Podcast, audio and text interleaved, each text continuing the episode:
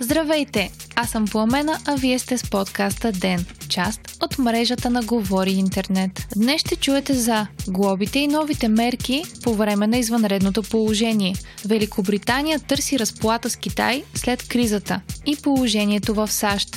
Понеделник, март, 30 ден. Ден е подкаст от мрежата на Говори Интернет и става по-добър благодарение на подкрепата на слушателите си. На вас. За да станете дарител на ден, елате на patreon.com, Говори Интернет и срещу 5 долара на месец ще станете денник. Истински герой. Общо 354 са регистрираните заразени с коронавирус в България, а 15 са излекуваните до сега. Това съобщи генерал Мотавчийски на редовната пресконференция днес – Средната възраст на жертвите на COVID-19 у нас е 66 години. Няма нови области, в които да се е разпространил вируса, а най-много заразени има в София. Началникът на Националния щаб за борба с коронавируса допусна и че заразените са много повече от регистрираните случаи. От всеки 11 носители на вируса, вероятно са установени само по двама. Именно това е причината да е толкова важна социалната изолация и дистанция. Така за първ път Мотавчийски каза на глас онова, което почти всички хора и експерти смятат, че заразените от COVID-19 са много повече, отколкото са официалните числа. Генерал Мотавчийски подчерта, че забраната за събиране на повече от двама души продължава да е в сила. Припомняме, че нарушаването на противоепидемичните мерки, предвидени в Закона за извънредното положение, се наказва с глоба в размер до 5000 лева. За 92 глоби от по 5000 лева в Пловдив само за вчерашния ден съобщава нова, както и за 23 акта съставени на хора, които са се разхождали в морската градина във Варна. Вчера са били и глобени с по 5000 лева хора в София, които са се разхождали по Витушка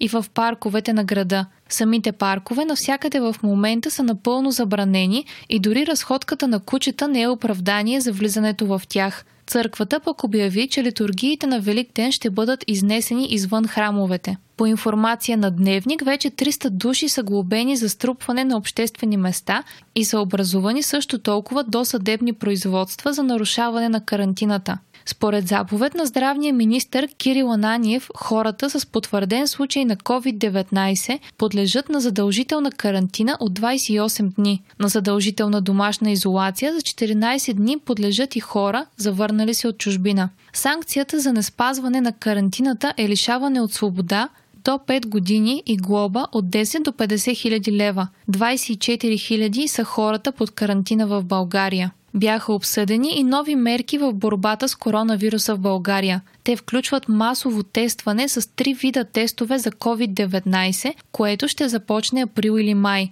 Това ще струва на държавата над 21 милиона лева и на месец ще се извършват стотици хиляди проби. Мерките бяха съобщени на пресконференция на Националния щаб за борба с заразата на 27 март. Мотавчийски посочи и че следващата стъпка е ограничение върху придвижването на хората в самите градове, което да става с декларация, както е в момента между областните градове.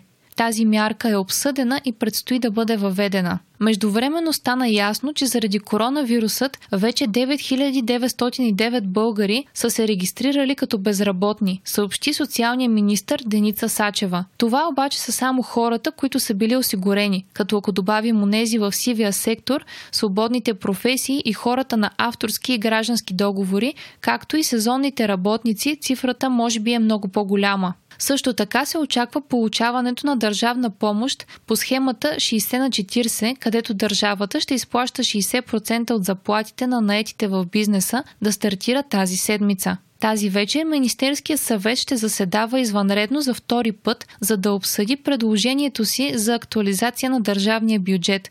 А от утре би трябвало да могат да се подават документите за кандидатстване по програмата отлагат влизането на България в чакалнята на еврозоната. Говернаторът на Българската народна банка Димитър Радев заяви пред нова телевизия, че сроковете, които България си бе поставила за реализирането на първата стъпка по пътя към еврозоната, а именно присъединяването към Европейският банков съюз и Европейския валутно обменен механизъм ERM2, вече не са реалистични. Работата по присъединяването няма да спре и според Радев, ако политиците, институциите и БНБ продължат да действат независимо от пандемията и трудната економическа среда, отлагането на влизането в ERM2 през 2021 няма да бъде фатално.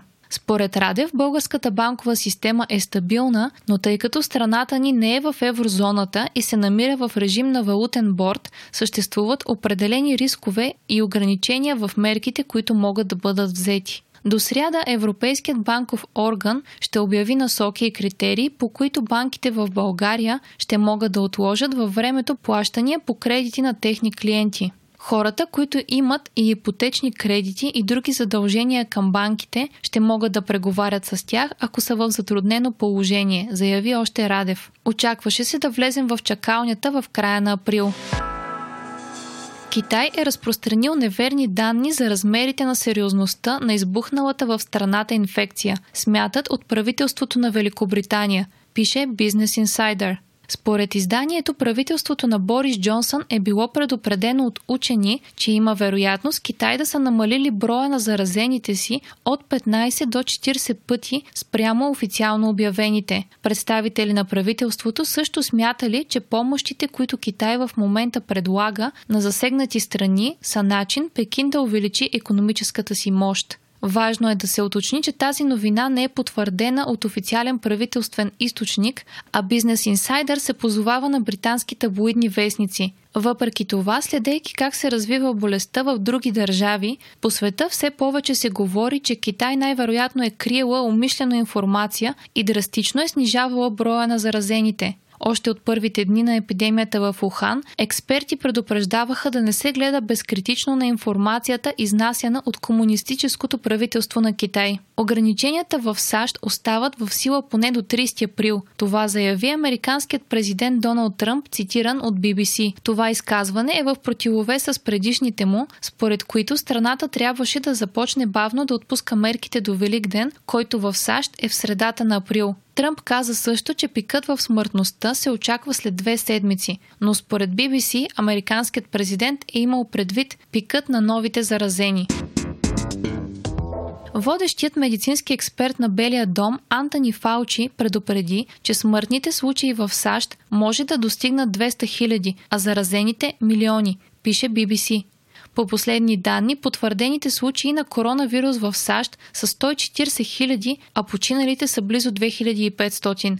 Така САЩ изпревариха Китай и Италия и станаха страната с най-много случаи в света. Според Доналд Тръмп, ако жертвите в страната за цялата епидемия са под 200 хиляди, това ще се счете за успех. Коронавирусът умира за 5 минути на температури над 70 градуса. Това стана ясно от ново изследване на учени на Хонконгският университет, цитирано от Mediapool. COVID-19 е най-активен при температура от около 4 градуса и би могъл да съществува над 2 седмици при такива условия. Става ясно от публикацията. При покачване на градусите до 37 обаче се наблюдава съкръщаване на живота на вируса до 2 дни, а при 56 градуса по-малко от половин час. Температури над 70 градуса го убиват почти веднага. Вие слушахте подкаста Ден. Ден е част от мрежата на Говори Интернет. Водеща Пламена Крумова. Главен редактор Димитър Панайотов. Аудиомонтаж Антон Велев. Ако искате да не изпускате епизод на ден, не забравяйте да се абонирате в Spotify, Google Podcast или да ни оцените в Apple iTunes.